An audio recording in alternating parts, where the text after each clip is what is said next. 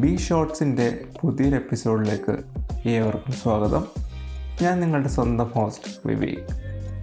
നിങ്ങൾക്കൊരു ഗിഫ്റ്റ് തരണം എന്ന് ഞാൻ വിചാരിക്കുന്നു. അതിനുള്ള കാരണം കഴിഞ്ഞ ഡിസംബറിൽ ഇറങ്ങിയ എപ്പിസോഡിൽ ഞാൻ പറഞ്ഞിട്ടുണ്ട്. മലയാളം പോഡ്കാസ്റ്റ് ചരിത്രത്തിൽ തന്നെ ഒരുപക്ഷെ ആദ്യമായിരിക്കും നമ്മുടെ main podcast be positive Malayalam പോഡ്കാസ്റ്റിൽ പോലും ഇത്തരമൊരു എപ്പിസോഡ് വന്നിട്ടില്ല. ഓഡിയോ ബുക്കും പോഡ്കാസ്റ്റും കൂടി കമ്പൈൻ ചെയ്തിട്ട് ഉള്ള ഒരു എക്സ്പെരിമെൻ്റാണ് ഇന്നത്തെ എപ്പിസോഡ്. ഈ എപ്പിസോഡ് ഞാൻ എക്സ്ക്ലൂസീവായിട്ട് ബി ഷോർട്സിൻ്റെ ലിസണേഴ്സിന് തരികയാണ്.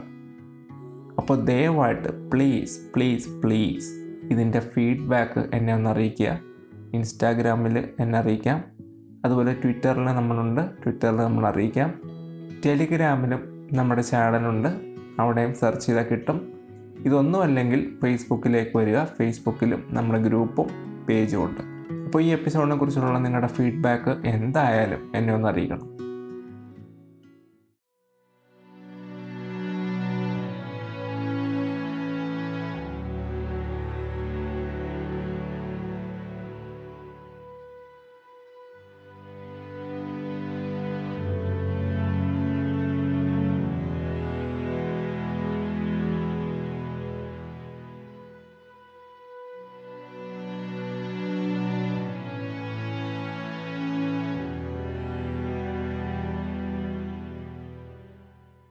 ഈ കഴിഞ്ഞ ശിശുദിനത്തിൽ നിങ്ങളിൽ നിന്ന് ഒരുപാട് പേര് മെസ്സേജ് അയച്ചു.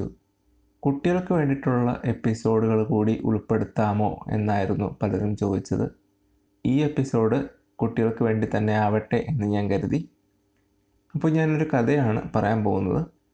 വളരെ കാലം മുമ്പ് ഒരിക്കൽ ഒരിടത്ത് ഒരു സന്യാസി ഉണ്ടായിരുന്നു. സന്യാസി ഒരുപാട് പേരെ സഹായിച്ചിരുന്നു, ഒരുപാട് നല്ല കാര്യങ്ങൾ ചെയ്തിരുന്നു. സന്യാസി ഒരിടത്തും സ്ഥിരമായി താമസിക്കില്ല, നാട് മുഴുവൻ ഇങ്ങനെ ചുറ്റിക്കൊണ്ടിരിക്കും. അയാളുടെ ഉള്ളിൽ ഒരു വലിയ നഷ്ടബോധം ഉണ്ടായിരുന്നു. ഒരിക്കൽ അയാൾക്കും ഒരു കുടുംബവും ഭാര്യയും മക്കളും ഒക്കെ ഉണ്ടായിരുന്നു. ദൗർഭാഗ്യവശാൽ അതെല്ലാം അയാൾക്ക് നഷ്ടമായി. അയാൾക്ക് ഒരു ലക്ഷ്യമുണ്ടായിരുന്നു. അയാളുടെ യാത്രയിലെല്ലാം അയാൾ തേടിയിരുന്നത് ആ ലക്ഷ്യത്തിലേക്കുള്ള വഴിയാണ്. ഒരിക്കൽ അയാളൊരു ഗ്രാമത്തിലെത്തി. ഗ്രാമത്തിലെത്തിയപ്പോൾ കണ്ട കാഴ്ച വളരെ ദയനീയമായിരുന്നു. മൃഗങ്ങളൊക്കെ ചത്തു, കൃഷിയൊക്കെ നശിച്ച് വരണ്ട് കിടക്കുകയാണ് ആ ഗ്രാമം. സന്യാസി അവിടെ കണ്ട ആൾക്കാരോട് ചോദിച്ചു, എന്താണ് പറ്റിയത്? അവർ പറഞ്ഞു, കഴിഞ്ഞ രണ്ട് വർഷമായിട്ട് ഇവിടെ മഴയില്ല, ഞങ്ങൾ പട്ടിണിയിലാണ്, പലരും ഗ്രാമം വിട്ട് പുറത്തു പോയി തുടങ്ങി, എന്ത് ചെയ്യണമെന്ന് ഞങ്ങൾക്കറിയില്ല. സന്യാസി അടുത്ത് കണ്ട ഒരു മരത്തിൻ്റെ കീഴിൽ പോയി കുറച്ചു നേരം ധ്യാനിച്ചു. ധ്യാനിച്ച ശേഷം സന്യാസി ഗ്രാമത്തലവനെ വിളിച്ചു.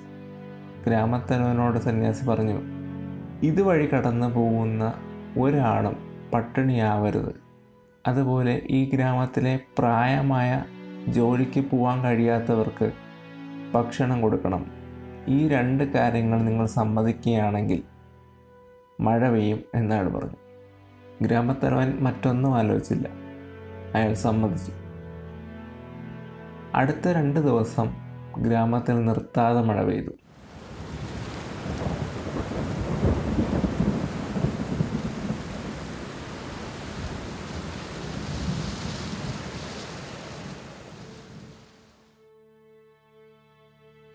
ഗ്രാമത്തിലുള്ളവർക്കൊക്കെ ഒരുപാട് സന്തോഷമായി. അവർ എല്ലാവരും കൂടി സന്യാസിയെ കാണാൻ വന്നു. ഒരുപാട് നന്ദി വാക്കുകൾ സന്യാസിയോട് പറഞ്ഞു.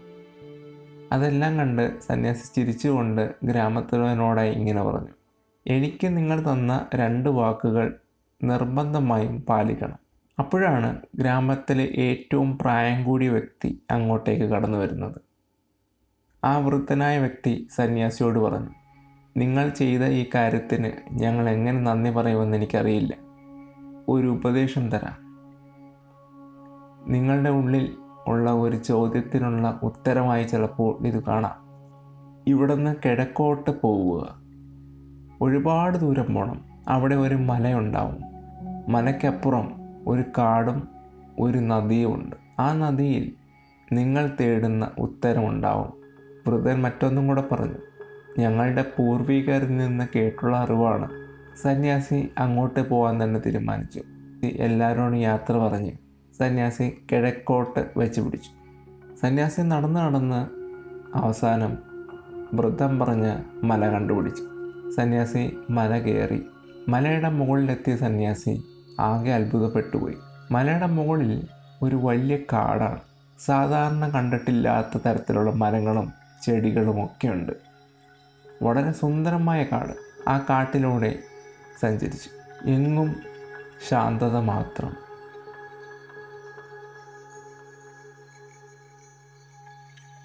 ആ കാട്ടിലൂടെ നടന്നു വരുമ്പോഴാണ് ദൂരെ നിന്ന് തന്നെ ആ നദിയുടെ ഒച്ച കേൾക്കാം.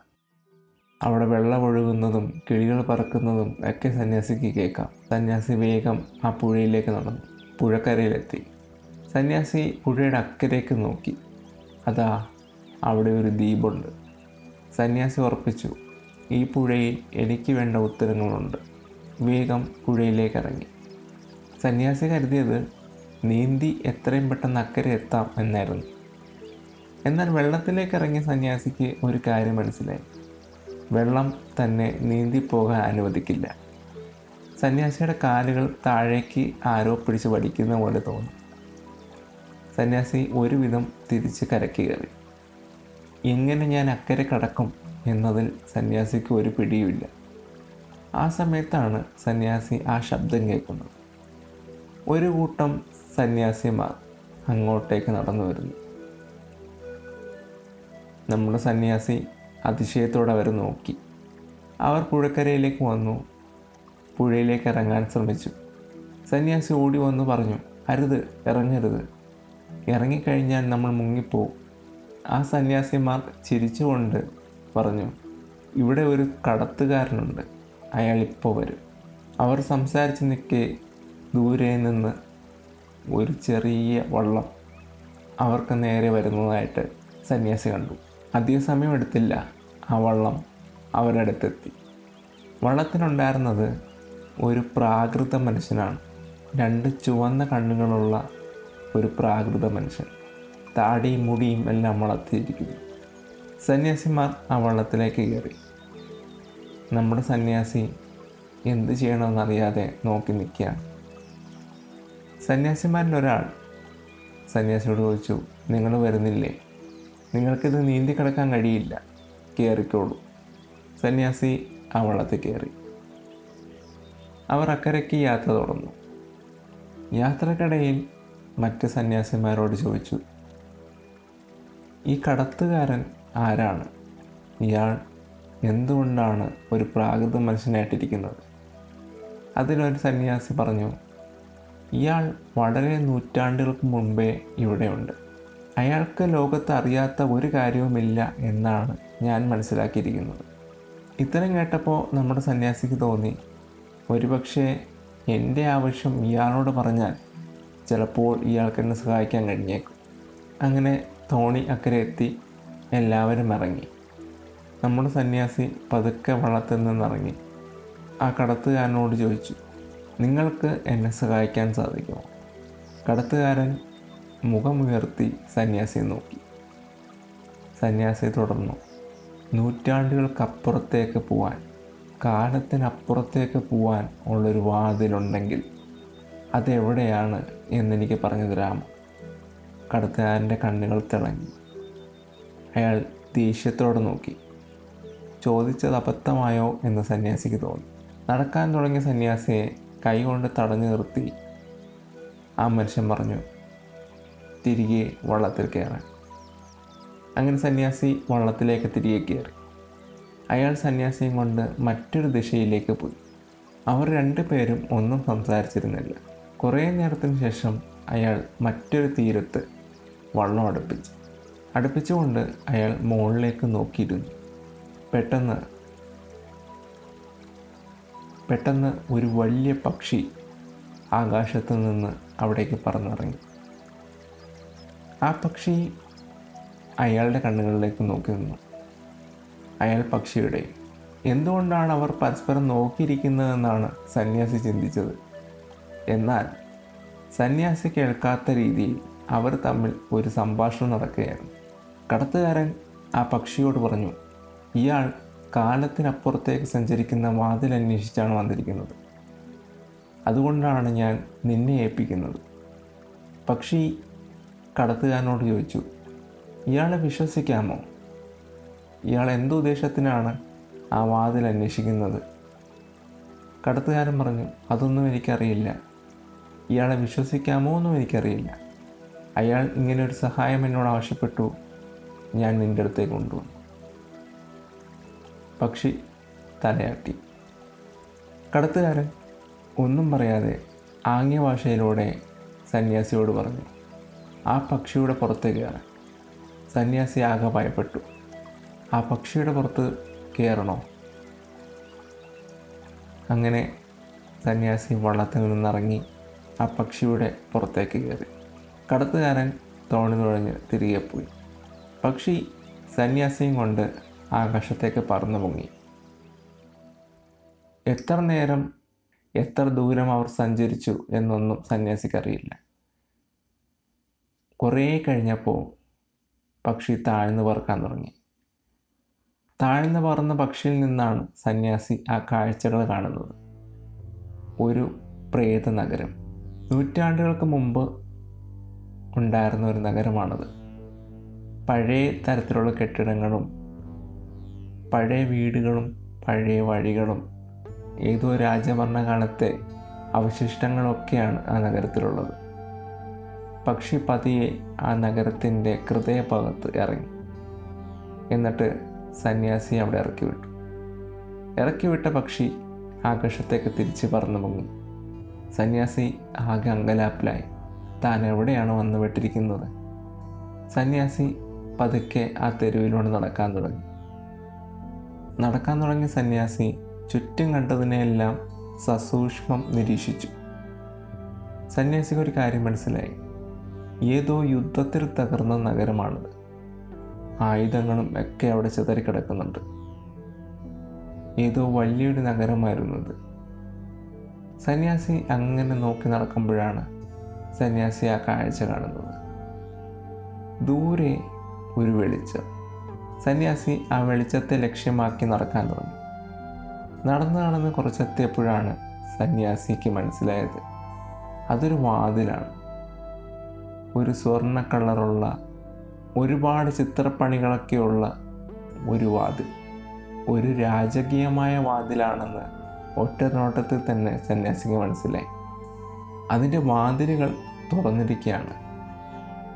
ആ കതവിനുള്ളിൽ നിന്ന് നിറയെ പ്രകാശമാണ് പുറത്തേക്ക് വരുന്നത്. ആ പ്രകാശത്തിനപ്പുറം എന്താണ് എന്ന് സന്യാസിക്ക് കാണാൻ കഴിയുന്നില്ല. സന്യാസി സന്യാസി ഓടാൻ തുടങ്ങി. തൻ്റെ ലക്ഷ്യസ്ഥാനം ഇതാണ് എന്ന് സന്യാസിക്ക് മനസ്സിലായി.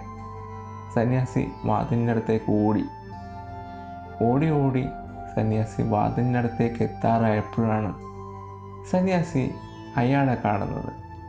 ഒരു ചെറിയ ഒരു കുള്ളനായ മനുഷ്യൻ ആ വാതിലിന് മുന്നിൽ നിൽക്കുന്നു.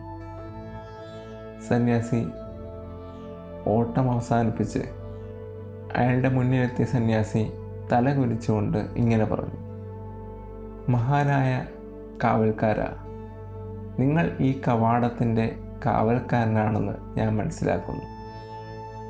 ദയവായി ഈ കവാടം കടക്കാൻ എന്നെ അനുവദിക്കണം.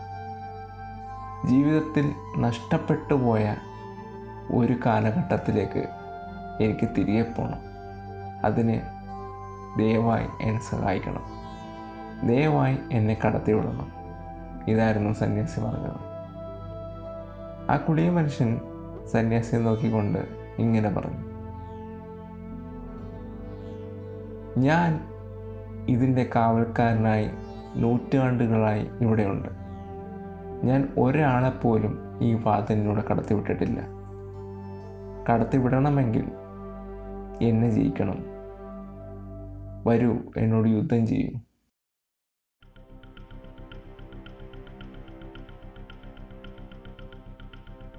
സന്യാസിക്ക് ആരെയും ഉപദ്രവിക്കാൻ സാധ്യമല്ലായിരുന്നു. സന്യാസി പറഞ്ഞു, അയ്യോ, ഞാൻ യുദ്ധം ചെയ്യില്ല. ഞാനൊരു സന്യാസിയാണ്. പക്ഷേ എനിക്ക് ഈ വാതിൽ ഉപയോഗിക്കാതിരിക്കാനും കഴിയില്ല. ദയവായി എന്നെ കടത്തിവിടൂ. കുള്ളൻ പറഞ്ഞു, നിങ്ങളെന്നെ യുദ്ധം ചെയ്ത് തോൽപ്പിക്കാതെ ഒരിക്കലും ഈ കവാടം നിങ്ങൾക്ക് കടക്കാൻ കഴിയില്ല. അവസാനം ഗത്യന്തരമില്ലാതെ സന്യാസി യുദ്ധത്തിന് സമ്മതിക്കുന്നു.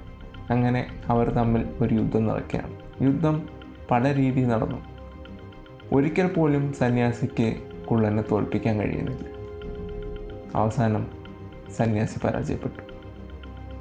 കുള്ളൻ അട്ടഹസിച്ചുകൊണ്ട് പറഞ്ഞു, ഞാൻ വീണ്ടും വിജയിച്ചിരിക്കുന്നു. എനിക്കറിയാം എന്നെ ആർക്കും പരാജയപ്പെടുത്താൻ കഴിയില്ല. സന്യാസി ബോധരഹിതനായി കുഴഞ്ഞു വീണു.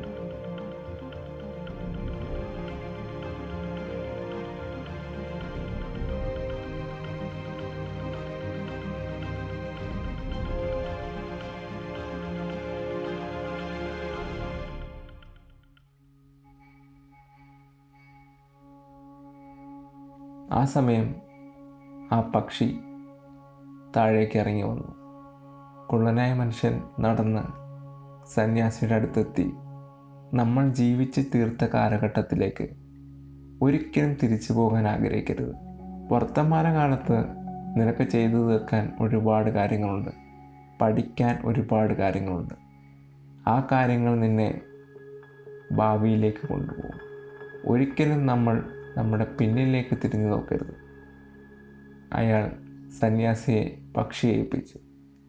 പക്ഷി സന്യാസിയെ പുറത്തു കയറ്റി ആകാശത്തേക്ക് പറന്നുപോയി.